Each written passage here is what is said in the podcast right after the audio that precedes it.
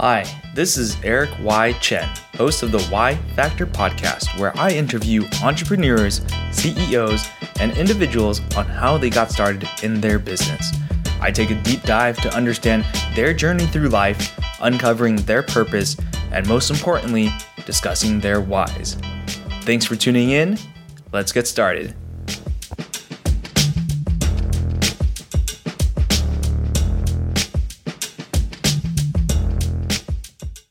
Everybody, this is Eric Y. Chen, host of The Y Factor. Thank you guys so much for tuning in. Uh, today, I have two special guests uh, here on the show today. I have Tim Palladino and Austin Distel, who have launched a Kickstarter product. And before I go any further, I would love for them to introduce themselves and really what this entire Kickstarter project is about for you guys. Yeah, so I'll go ahead and go first. Uh, my name is Tim Palladino, and I'm a serial entrepreneur, uh, recent seven figure exit, uh, recent uh, author I'm just finishing up my first book and uh, proud partner of Austin Distel. Yeah, uh, my name is Austin Distel, CMO at a software company called Proof, where uh, we now have been in business for about three years. Went through a uh, accelerator called Y Combinator, uh, raised a couple million in Silicon Valley. Classic, like living seven guys in a house, coding every day. Um, and uh, now today we live in Austin, Texas, and we're good friends. Yeah. And decided to turn a a silly game that we play at the bars into a Kickstarter game for entrepreneurs. Yeah. So, what is the uh, the Kickstarter uh, and the product that that you guys started? What is it called? What is, what is it about? Right. So it's called Pitch Deck. It's the party game for entrepreneurs, and it basically it bridges the gap between the duality of the entrepreneur's life and their family life, with their family, friends, coworkers. You know, sometimes our families or friends or coworkers don't really understand what we do and why we get so excited about our creative endeavors. And this is a really good way to like kind of bond us and bring us all together. So I would say like the foundation of this is community and, and a creative expression.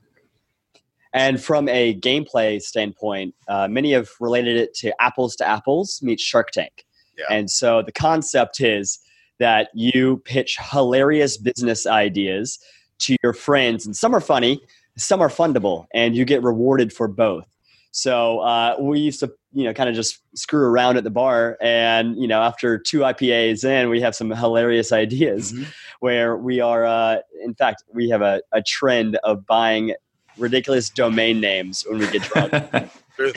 we own. There, there's some really good ones. Maybe we'll yeah. reveal later in the episode. But uh, yeah. this has been, yeah, just something fun that our friend group has kind of already done. We're like, what if this could be a game that anyone could play? And eventually uh, after you know the next morning i think uh, it was fourth of july we were playing uh, and this one idea called stable table come up. Mm-hmm. and uh, we're like this is freaking hilarious. Everybody at the table is cracking up. And then the next day we're like guys this should absolutely be a game. Yeah. and we started going over the game mechanics and like understanding the market. And we started doing tests for like two months this summer. Uh, different gameplays. We can get into a little bit of that story. It's really interesting, actually, the way that we've approached product development. But uh, it's gone from being this fun hobby we play with friends to an actual funded Kickstarter campaign. Yeah. yeah. So before we get into the business, I mean, some people they get drunk and they just buy random stuff on Amazon. right? You guys get drunk and decide to come up with a business idea and just go buy a bunch of domains and then see if something comes to fruition, right? I mean, yeah, that's. I was just having a conversation with with this IT guy, and he's just he was talking about like how many domains he he's purchased and like that's just what he does, what he likes to do. And it's like it's very interesting because you know I, I was just working corporate before I jumped to entrepreneurship. Didn't realize that that was even a thing where people just like trying to collect all these domains. Some are worth a lot of money, some are not. Some some people are sitting on some crazy domain names that could be generating a lot of money, mm-hmm. uh, but they don't know what to do with it, right? So I mean, you guys just decided to go in. Um, I guess what it's only been a few months, so I know when when I talked to Tim about this, he had he was super excited, and it's just from concept to idea to launching just super super fast, right? So, yeah. what is it that you guys did um, to really just that get that spark going, right? Like you guys were sitting down, like okay, let's let's try to get this proof of concept um, going. Like what really started it, right? Because for a lot of people out there who are just trying to come up with a business idea or a project, you know, I'm sure a lot of people who listen, they they have a lot of good ideas and they just start talking with their friends. And at that point, they may get to, you know, a few conversations and then decide like, okay, well, I'll, I'll just put it on the back burner or something, and life comes up, um, and then they just forget about it, right? And that's where ideas just go die. So, like, how did you guys keep the momentum going uh, to get this even even started? Yeah, well, I would take this one. So I think what really um, allowed it to to have legs and a foundation is that we both have our successes separately, but we had a friendship together. Mm-hmm. And the exact same reason that we're building this for people is the exact same reason that we could have we built it so fast with each other because it was fun, it was excited. We were able to express ourselves creatively um, and really act as um, uh, um, how should I say. Uh, scaffolding for each other as we're building this because we both have separate talents plus our, our third partner darby rollins. We all have separate talents and it was super enjoyable. Like the people talk about the journey. This was one of the first businesses that i actually started with the journey was way more excited than getting funded in 12 hours on kickstarter. It was a really awesome 60 days. I just moved to a new city um, and meeting all we would be 60 entrepreneurs we we tested this with getting to meet all these excellent people that we're now super bonded with. I, I think that's what made it so easy to to have this business flourish the way it did. Yeah, as Tim said, we, we have our own things going on outside of Pitch Deck. So the interesting thing is we look at this business as not one that we need it to be an income generator yet. Mm-hmm. Right? This is something that we thought, hey, let's spend our nights and weekends together as friends, building a project together. And and I'll be honest, as a kid entrepreneur when I was you know starting my first companies as a child. Uh, companies is a very loose word. I was just mowing lawns and selling lemonade and doing things like that, little hustles. But yeah. at the end of the day, it was like I never felt understood by my other friends who wanted to go and work at Publix and wanted to go like just do a normal path. And I never related to that. I've never had a real job. I've never really felt like that was my path. Yet 99% of the world has and does. Mm-hmm. So I've always wanted a friend group that I could co create things with, but it very often felt, and it was, uh, a dichotomy in my life between work and play.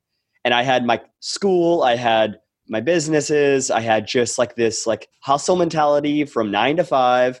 And then actually way later than that. But then at, you know, night we go and party with my friends and I couldn't really merge those two worlds together. Yep. You know, my mom thinks I just do computers, right? Like, and you know, and uh, nobody in when I went to University of Georgia, nobody understood. You know, they just wanted to go to the SEC games, and uh, I had my friends. You know, on a Tuesday night, they'd be you know up till two a.m. partying as I was trying to do my webinars. Yeah, you know, and like it was just it was just a really tough separation. Um, you know, the girls that I would date, like, never really understood. And they'd mm-hmm. constantly like, close my computer and let's watch Netflix. I'm like, no, I don't want to watch Netflix. Like, I got dreams here, okay? Yeah. And so uh, it was until I moved here to Austin, Texas, the mecca of entrepreneurship right now, where started to curate this friend group where everybody is super hustling at the same time as they're like balancing, you know, play and going to music and getting you know beers during a happy hour and then doing another three hour session at night from like 6 to 9 p.m of more work. And like we all work here in my office together all the time on the weekends. Like it's just this mentality that we work together we play together we really just live a singular life. In the past it was not singular. In the past it was this dichotomy. And so i think pitch deck is just a reflection of where we are right now, um, where the method, the, I should say, the ethos mm-hmm. of pitch deck is be both funny and fundable.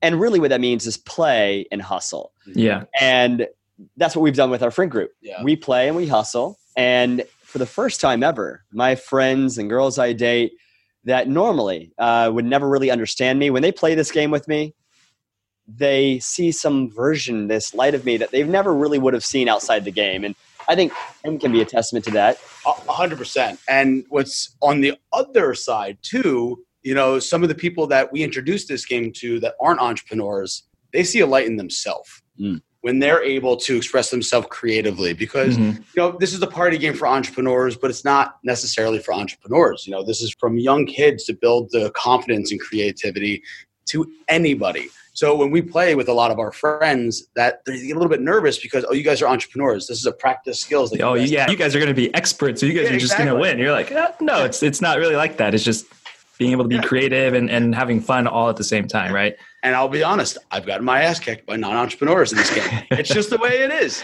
Yeah. And that's one of the beauties of the funny and fundable. You know, it's a real balanced game because um, one it's a really cool mechanic because you can go any way so it adds to the to the the, the variability of what you can offer creatively. Um, but it also allows everybody to play on an equal playing field.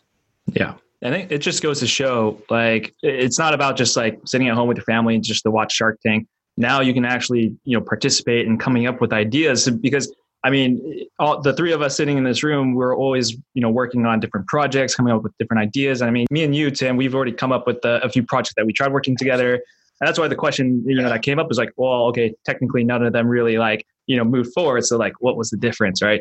But just being able to have that community and group, I think a lot of people who yeah. want to just, you know, jump into even, you know, exploring the entrepreneurship world, this just goes to show like there is an opportunity to have that fine balance, right? And Mm-hmm. And I think, you know, two years ago when I started this journey, it was about uh, finding a community of like minded people who yeah. you can also be, be friends with and having that fun, right? And I, I can kind of tell, you know, at this stage of my life, the separation of friends who don't understand, you know, what I do or the lifestyle or me, you know, not going clubbing with them for their birthdays or something like, I'll take you guys out to dinner, but I'm not going to go out and, you know, be super hungover the next day and, and be unproductive, right?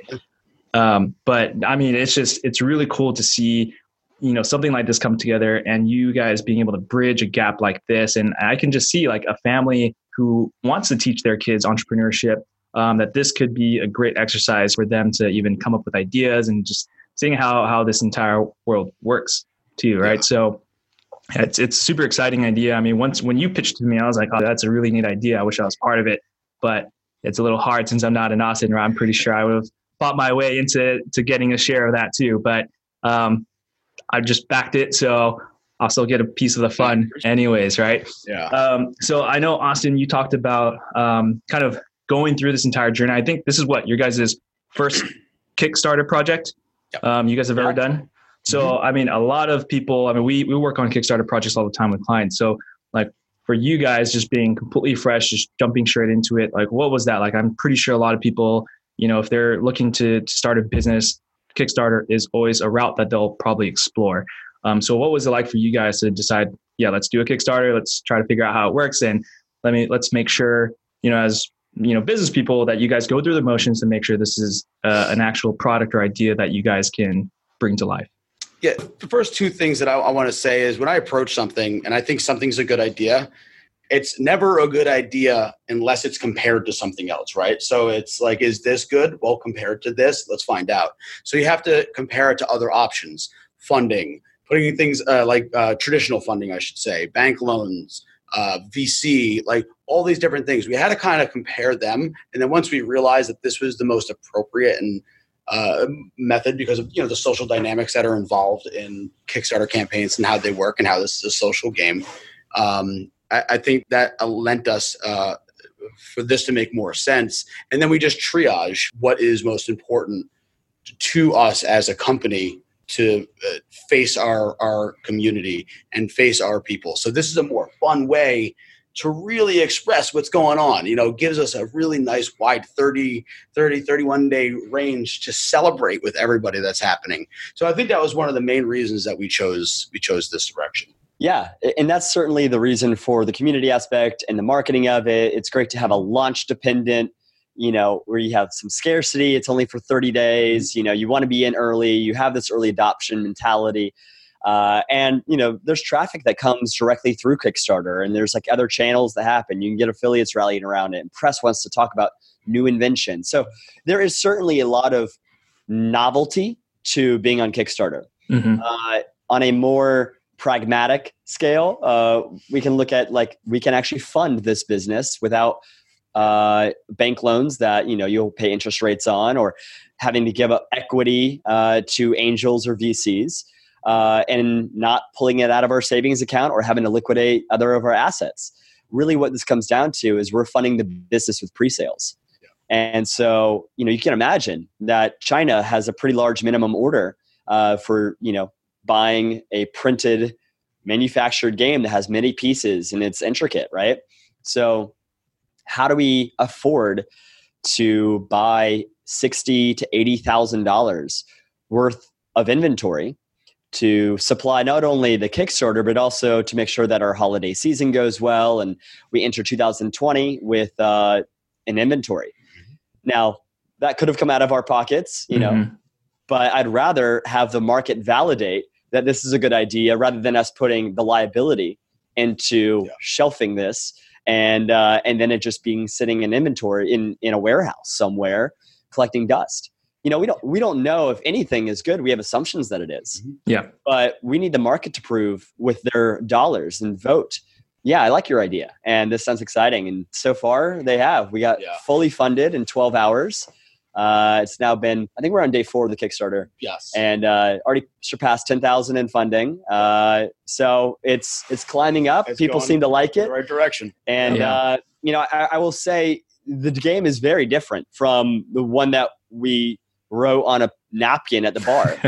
uh, we had assumptions. We test those assumptions. We get feedback, and we plan, do, and review the iterations of the game and we even a b tested it and that's a, a mm-hmm. conversation in itself yeah did you guys uh, i don't remember seeing it on the kickstarter itself did you guys post a picture of the napkin or at least like concepts of the, the start of the yeah the i actually have uh, framed in my room uh, uh, I think it is the most pure version of product creation. It's a framed picture of my very first uh, idea of what the directions of the mm-hmm. game should be, and scribbled all over these directions. Just scratched out. Yeah, yeah. literally yeah. scratched out, scribbled on, little notes in the margins, all of these things that we were testing during our first uh, like play test. Where yeah. here at my office we had uh, uh, we've done this several times, but in, in total, we've had about 60 entrepreneurs uh, play different versions of the game, different social dynamics, different ways to win, different cards, different, like just so many different variables, and uh, testing to make sure is this what you like? Is this actually how the game should be played?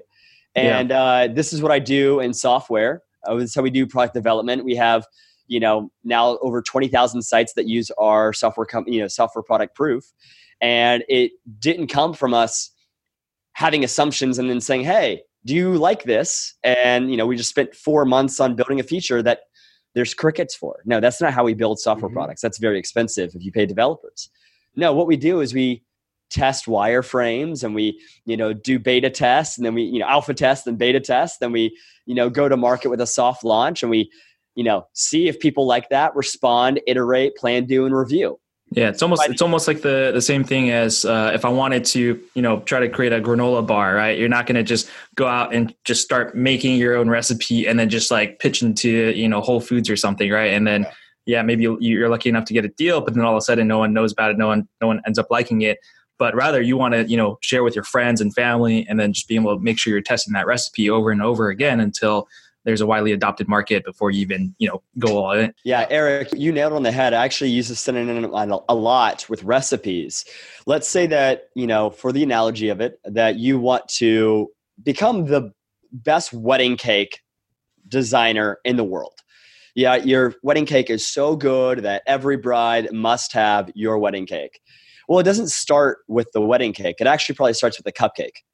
And you have to nail that really well. The smallest version that represents what it could be one day. Mm-hmm. And so, you know, you don't want to spend all of this time creating, you know, getting all of the raw materials and then buying the kitchen, hiring the staff, doing all of that to create a wedding cake that when you go to market, you think that everybody likes this new carrot wedding cake that you got. You're like, no, that's disgusting. And in fact, this frosting is a little too hard and you didn't get the colors right and all of these things, the packaging of it, the taste of it. So before making the biggest version that you can, make the smallest version, make the cupcake version of whatever that is. And in SaaS, we call that the MVP, mm-hmm. the minimal viable product. And from there, once you get a couple people to pay for your cupcake, then you make the birthday cake, the little bit larger version of that Yeah. And you go to a larger market, you try and test a couple more channels, you test different audiences to see, hey, who's actually the, the right buyer for this product? And we call that product market fit.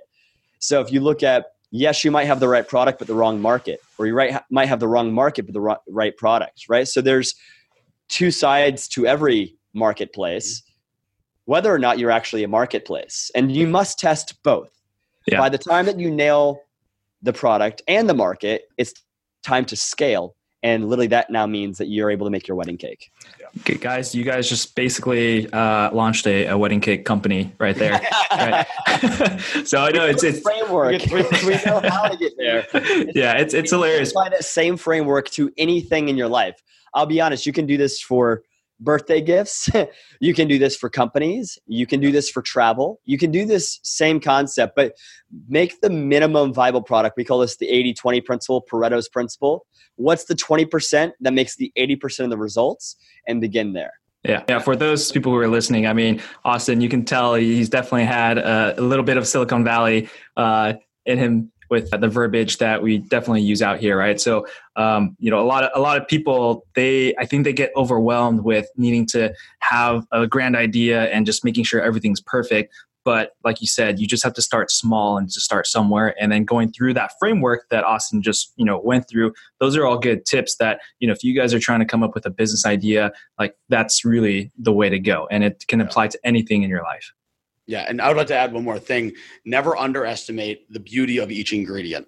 You know, there was a couple things in this game during the process that I didn't think were a good idea because of what I had a preconceived notion on, and they had a different idea. And then when I actually saw it in play, I only saw it when we were having the conversation. I saw it as the ingredient, but I didn't see it mixed with the rest to become the whole. Yeah. And then once I saw it as the whole, I was like, okay, now it makes sense. Were you like now only super serious business ideas only allowed? uh, there's been, you know, finding out how to win a game is like the most important because mm-hmm. if if there's no destination, then they have very little incentives to continue playing. Yeah. Um, and so you have to give them a finish line. And uncovering in game mechanics what that finish line is is actually pretty difficult mm-hmm. uh, in a way that entrepreneurs and their friends, family, coworkers, anybody else playing the game that's maybe not directly identified as an entrepreneur, how do you give them uh, you know the right track to maybe win this game mm-hmm. uh, and, and maybe even weigh in their favor that like the girlfriend you know who isn't an entrepreneur but kind of puts up with her boyfriend can actually kick his ass that's yep. cool uh, and so you know, I'll give you an example here. We used to come up with a point system where, like, you know, how funny on it was a scale of one to 10, and then how fundable was it on the scale of one to 10. And then you add those two together. And so out of 20, you know, you now had a proxy and you could figure out, hey, if Tim's, you know, idea was a 14 and mine was a 16, then I'll win. But, you know, if, if it just switches out, like, there's a lot of problems with that kind of game mechanic that we came to find out is Seems you kind logical. of water down both because it's the addition of two things. So you get you want to get a level 7 and a 7 instead of being hilarious number 10 but like a 2 on the fundable or super fundable but so serious that it's not funny. You can't ever win the game with that kind yeah. of dynamic. So with that in mind and you know adding you know what as soon as you start to add math to it you have to have a scorecard and then you have to have pencils and so like actually simplicity while it's the hardest thing is actually like you can make a game cheaper and more fun by removing stuff. So very often, um, just this is actually a life principle: removing things. Mm-hmm. One of the most effective things that you can do. And so now the game mechanic is you have two cards, a funny card and a fundable card that the investor says, "Well, entrepreneur, your idea was the most funny, so you get a point, but yo, your idea was the most fundable, you get a point." And so, or in the best case scenario, you get the funny and fundable card, you just got double points. Yeah. And the first of five of either card or a combination of cards wins the game. And we found that that simplicity awards all people in the game. And it has just like that is that one ingredient completely changed the social dynamics of the game. Yeah. The connectivity of the players is the most valuable game mechanic that we have in this game. And and full circle, right? That's community. That's bonding. That's how you bridge these gaps between who you think your friend with is and who they really are when they play these games with you.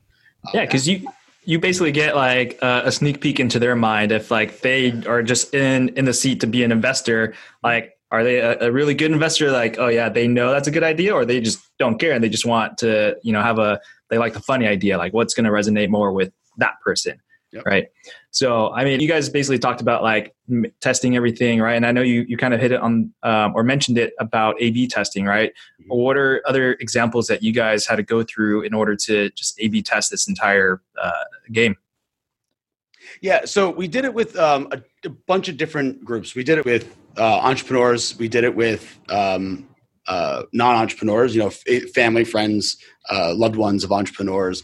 Other things we did was the point system that Austin was just talking about. Um, the timer, like how long mm.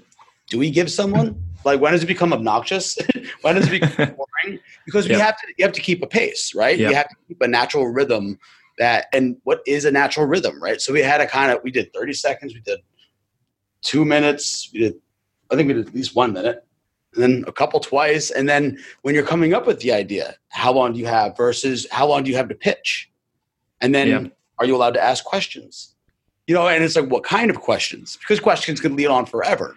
And so it was all these little different things that we had a we had at most points we had a game playing in one side and then I was running a game in the other side, and we were running back and forth between each other, saying, "Hey, what? How does your timer working?"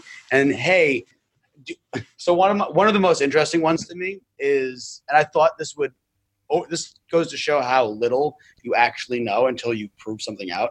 Is the die the die that we use? We use a, we use we started with a six sided die, and I'm like, plenty works perfectly, and then we added a twelve sided die with more industries and more um, uh, options for investors' choice as the industry uh, number.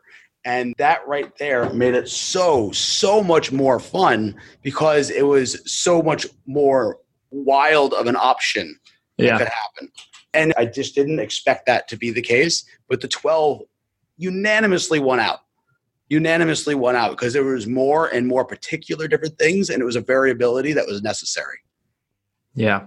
No, that's awesome. You know, Austin, you just whipped out uh, some of the components of the game on video, and you know, unfortunately for those who are listening to this as a podcast, uh, I'll probably try to get a snippet of this later on. But um, are you gonna just kind of walk through, or just showcasing the the ingredients that you guys? Sure. Yeah. So we can walk through the current gameplay. Um, this here is the first edition of our soon-to-come influencer pack. We call it the Heroes Deck. Uh, mm-hmm. we we thought a, a really cool. So the, the the the very first version is just business names that Tim Darby and I have come up with. Where uh, this one here, for example, is PhotoFizz. All right, and then we roll the industry dice. It's a twelve-sided die, uh, and so if it rolls on a two, that's tech and apps. So you now have to pitch PhotoFizz, Tim. PhotoFizz it's a tech and app company. You now have one minute to think about your idea. I have my investor notepad that I can take notes as he pitches his idea. And uh, Tim.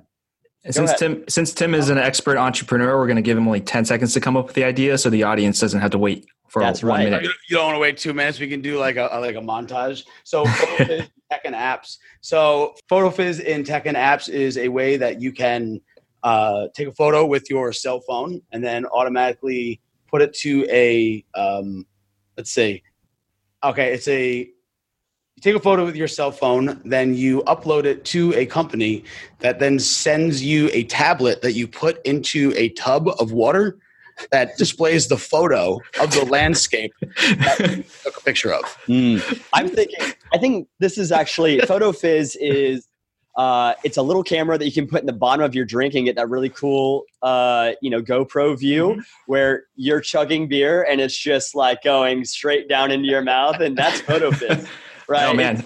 I think you're gonna have to put like a light so you can capture it in the mouth. I'm gonna take a stab at it, just uh, at it as well. I mean, the the idea would be to have take a picture of your photo and then you send it to the company. They'll upload it and send you a soda fizz with that picture around the label. Perfect. That'd be my idea. yep. Love it. Cool. Right, it'd be good for birthdays, holidays, you name it, weddings. exactly. so that's in short what the game is, yeah. and and you award that now with the most funny and the fundable card. First to five wins. We'll leave it to the audience to uh, to decide who who they thought was the most funny and what was the most fundable. I think mine is most fundable. So um, yeah so there you guys have it. i mean that's that's the idea of the game very simple. Um, i think it's a rotation of uh, the investors right who get to yeah. give out the points. I mean that's it's such a great and neat concept when i when i heard it.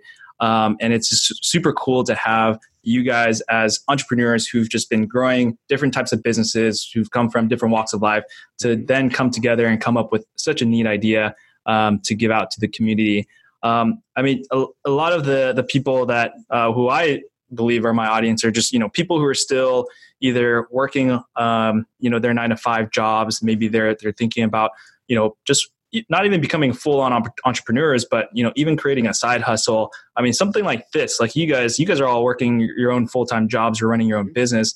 Um, I mean, how long did it really take you guys? Um, you know, the extra hours to even you know work on this, and I mean, from from my perspective, doing something like this with a bunch of friends just doesn't even become a matter of like it being a time consuming thing and it being a very stressful uh, project. It just becomes something fun, mm-hmm. right? So, how how long? How would you say like it takes you guys, or what what it took you guys to um, you know put a lot of effort and resources into this, especially for someone who wants to start their own business or their own side hustle or side project? Yeah, so it was a lot of nights and weekends. It was definitely all the time wasn't together. You know, it was separate and then presenting it to each other. But it's a different qualification of time. You know, you, you could be doing, you could be watching opera, or you could be going to see another rad movie. You know what I'm saying? Like to- totally different things. One I would way prefer doing, but you know? The time still ticks the same way. So it it the weight of the work, if you will, that we put into this, even though it was uh, six weeks, you know, solid of weekends and working just about every night was a lot lighter of a workload because it was able to do it with a big smile, to be honest. and I can't stress how important it is to find a co-founder, at least mm. one. So uh, I went through Y Combinator, and only about one in five thousand companies that apply get into YC, and out of them, ninety-five percent have at least one co-founder, if not more. Mm-hmm. And so proof there's three co-founders uh, here at Pitch Deck. There's three of us, and I, I think that there's so much value that is way more worth the equity that you would give up, you know, in thirds or whatever it is, uh, because of several things. So first, you're splitting time. Mm-hmm. That's of course helpful, right? Like you're you're able to still have a life and actually move a like it's not just three times faster with three co-founders. It's, it, it's actually exponential. Yeah. It is synergetic. Um, the reason why that is is because we each have our own unique skill sets and experience we bring to the table, connections, and other things that are kind of a, a backdoor hack, right? Mm-hmm. Like marketing is my life. Uh, I've been doing it for a long time. I know Tim has a very different background in procurement and being able to you know he's yeah, or, yeah, organize things be able to, to kind of like reverse engineer them um, and yeah a lot with like software and stuff like that when we did automations for homes ran construction companies uh, i was in the gold and silver business. I did had a reverse e-commerce business. So i have a, a lot of these little silly skills that i've acquired from there and the combination of all those working together to be able to kind of complement and implement my understandings on certain things when we, we go through this. And there, there's the, the classic adage that you'll hear in the very early days of entrepreneurship that your network is your net worth. Mm-hmm. And by having co-founders, you've tripled your network. Mm-hmm. Therefore, your net worth is tripled as well, yeah. if not more. The, you know, I bring a lot of uh, connections from the internet marketing world and the, the Silicon Valley world, mm-hmm. where Tim has the Maverick scene and yeah. the author scene and other scenes. Darby uh, is deep in the e-commerce world, uh, the Amazon and the Shopify world. And so not only is that like our friendship network, that's also our consult like consultations. And mm-hmm. you know, right now uh, I have here the very first time anybody's heard of that of this outside of our little test group. I have our heroes deck. And so, uh, not all of these are confirmed yet, but here we have 50. It's an expansion pack of 50 cards that are submitted by famous entrepreneurs. I have here um, Robert Kiyosaki of Rich Dad Poor Dad.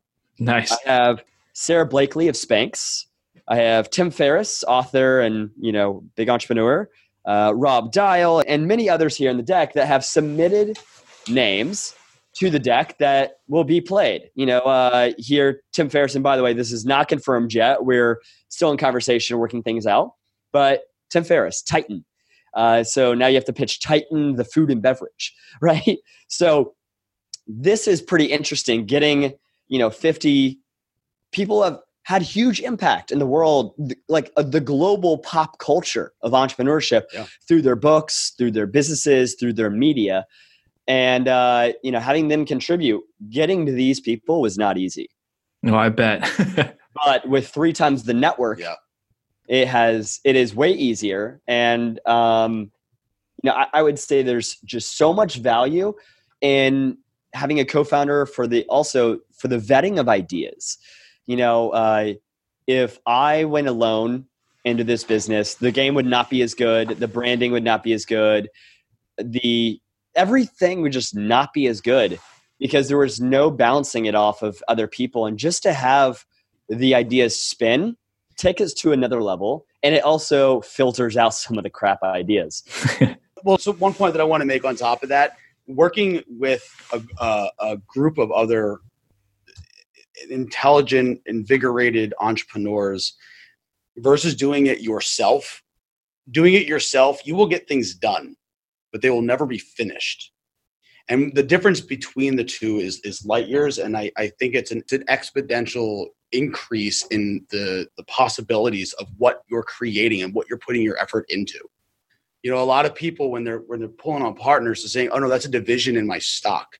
Absolutely not. That is an increase. That is a force multiplier to have these people to to to watch your swing. You know we're each batting coaches to each other we're, we're all correcting each other a degree so we can hit things more accurately and with with unbelievable precision and that's the reason we can move so fast so without the force multiplier of of honest and authentic uh, partners you, you, can't move this fast, and you won't be able to hit to the absolute the absolute peaks. I mean, from a headline perspective, how did we go from you know idea at a bar to 100% funded on Kickstarter in 72 days? Mm-hmm.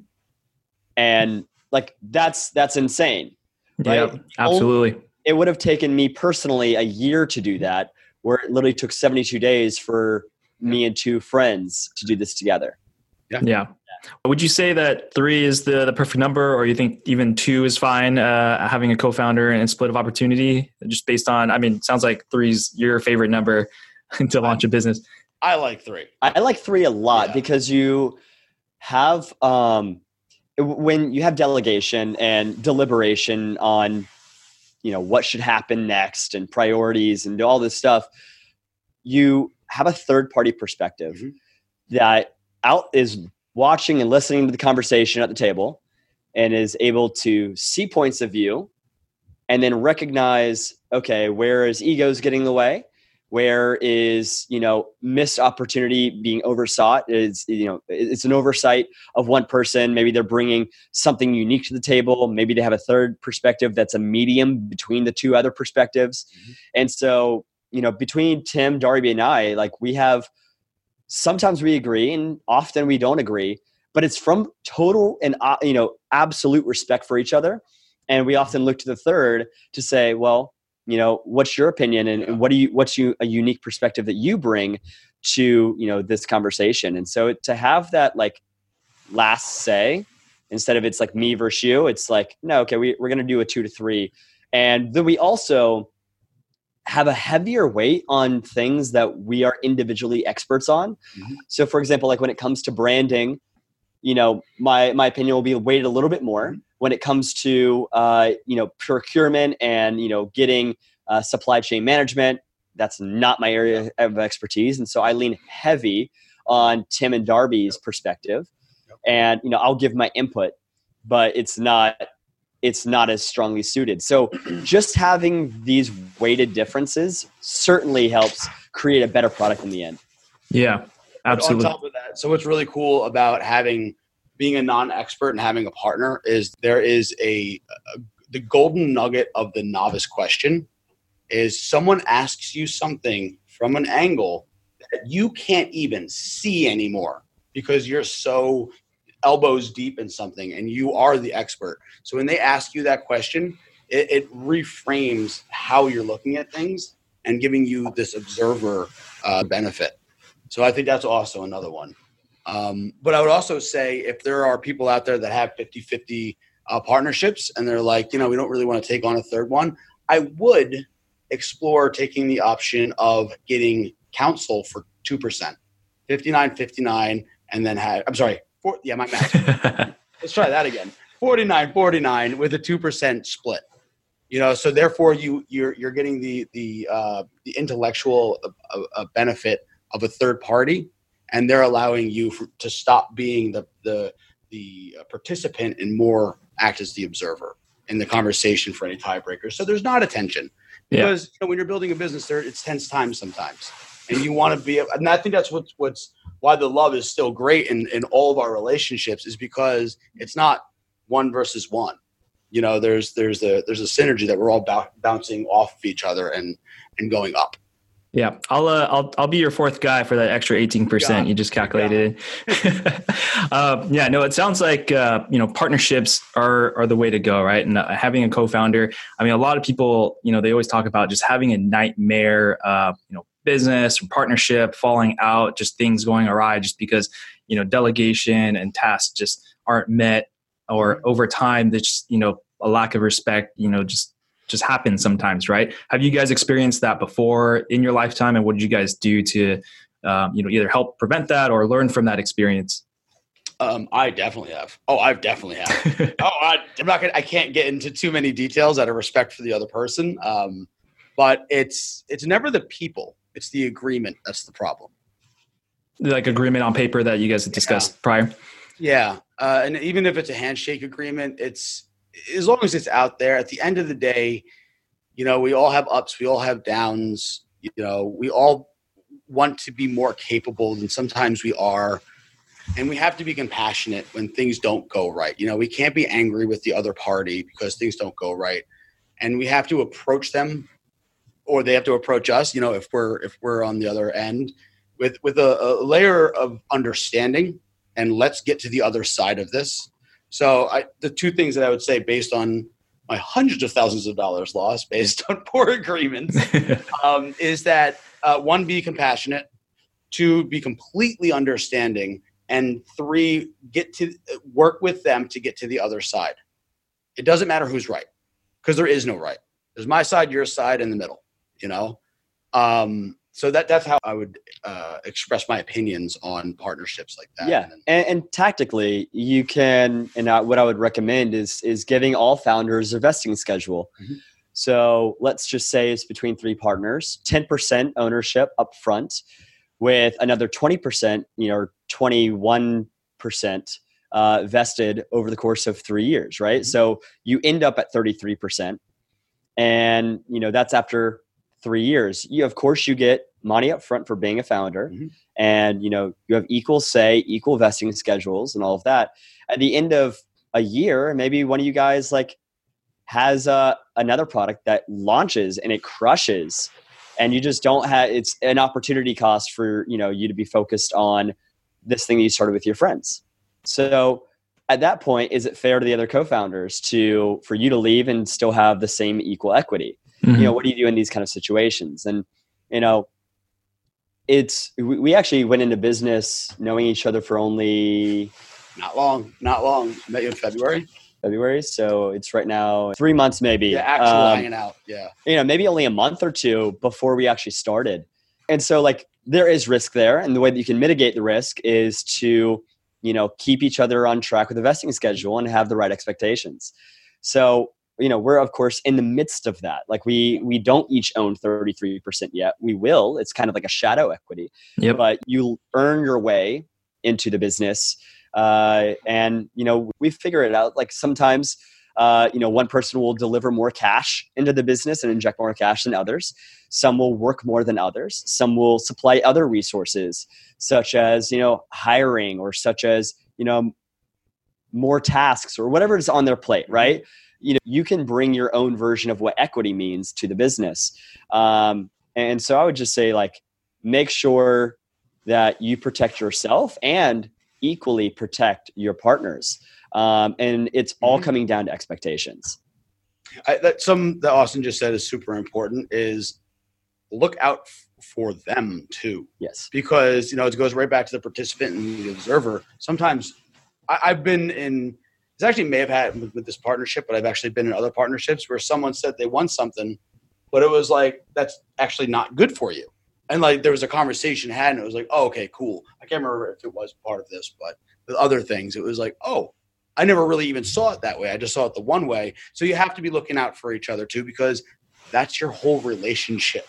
It's mm-hmm. not just working with each other. It's, it's working to make sure everybody's satisfied and going in the right direction for a purpose yeah we got to look out for each other i mean it, it does boil down to kind of a tribe right we're, we're all here to make sure that we're all we all have um, a, a, warm bed to sleep in, um, food in our belly, and smiles in our faces. The, if you can't provide that as a partner, someone shouldn't be part of it. Mm-hmm.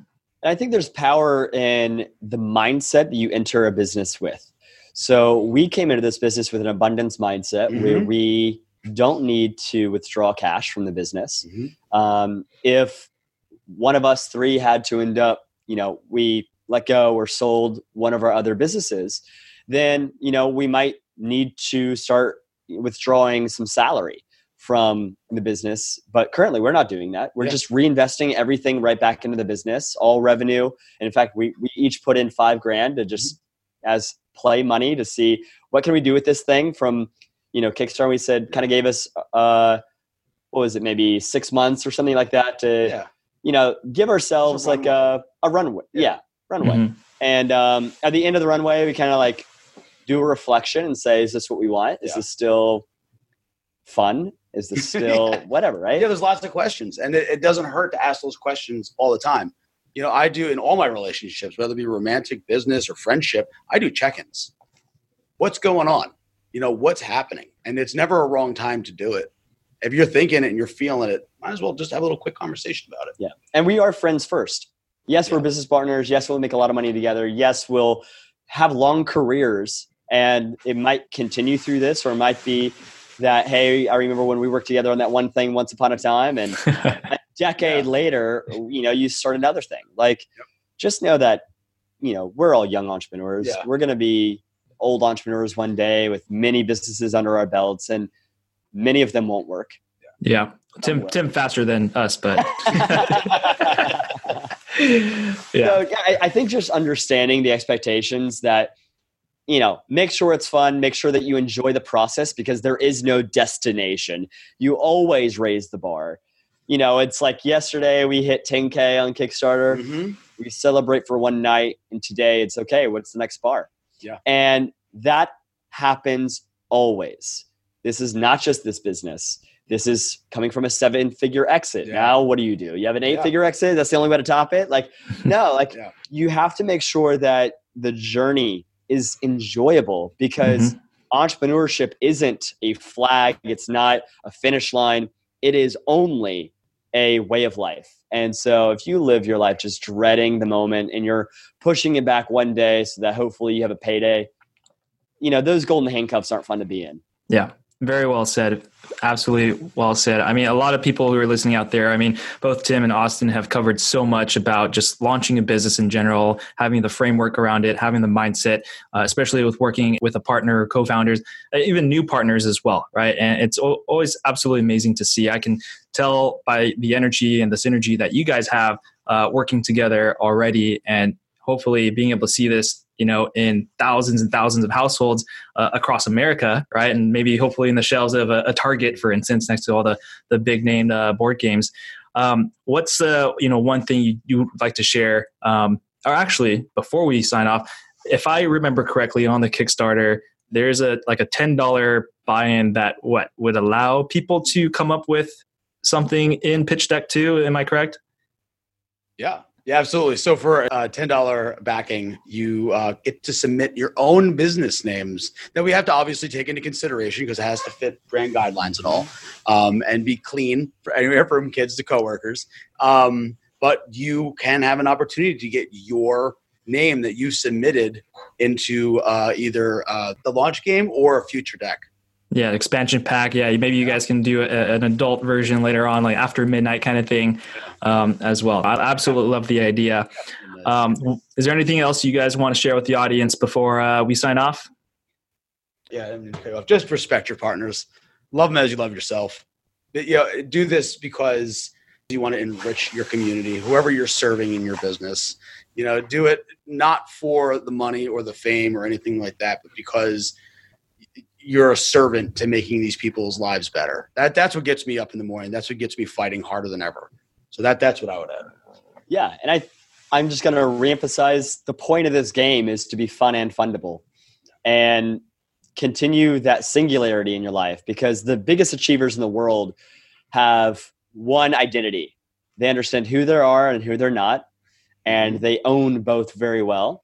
And I think that the life I lived for most of my life was a dichotomy, you know, and, you know, I just didn't ever have those deep connections in my life. And I felt misunderstood. And I felt that I just, uh, you know, was cut from a different cloth when in fact, as soon as I began to combine my you know fun life and then my work life and made sure that they were one and the same. And i enjoyed the people i hung out with every day and worked with. And you know it's just around like your the people that you hang around most will impact you the most. Mm-hmm. you are the sum of your five closest friends the five people that you hang around most.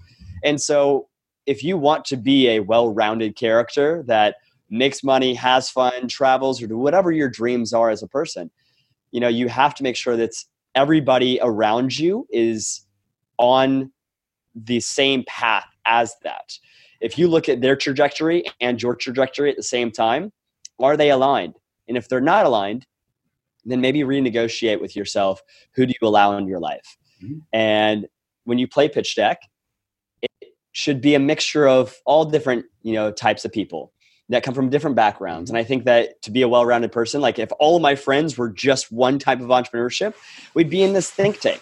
Mm-hmm. You know, I, I loved playing this game with my mom who actually like kicked my butt because she's she has some dirty humor and thought that you know uh, there's a couple of cards in here that like at a left field she just thought was hilarious and i got so much she found respect for me i found respect for her mm-hmm. there's just like this like understanding yeah. that happens when you know you're you're in your light yeah. so live your light every day surround yourself with people that recognize that and support that and be sure that you're all on the same path together Tim and Austin, yeah, no, it's it's been an absolute pleasure having you guys on the show, sharing your guys' knowledge um, and launching this product out to market. I, I, think there's a lot more value, you know, that people will be able to get from even having a game like this, uh, bringing it into their homes, playing with their friends, and just sharing in in that experience. And hopefully, they all become future entrepreneurs uh, as well, and then be able to join our community, um, and then we can all play together. Um, yeah. So thank you guys so much for jumping on. Uh, for those of you out there, I'm going to provide the information and the links on my website um, about Pitch Deck, the game. Definitely go in and check it out. They shot a very fun and cool commercial for it as well, explaining the game, um, a little bit of a history about the co-founders, um, and just overall, you know, what it's about. So go on over, check it out, and make sure you back the project. And we'll see you guys soon. Thank you so much for listening until the very end. You can find more information about my guest on the website at yfactorpodcast.com. I'll provide any links and promo codes that were mentioned in the interview. A full transcription of the interview is also available on the website. Share with your friends and tune in next time for another episode of The Y Factor.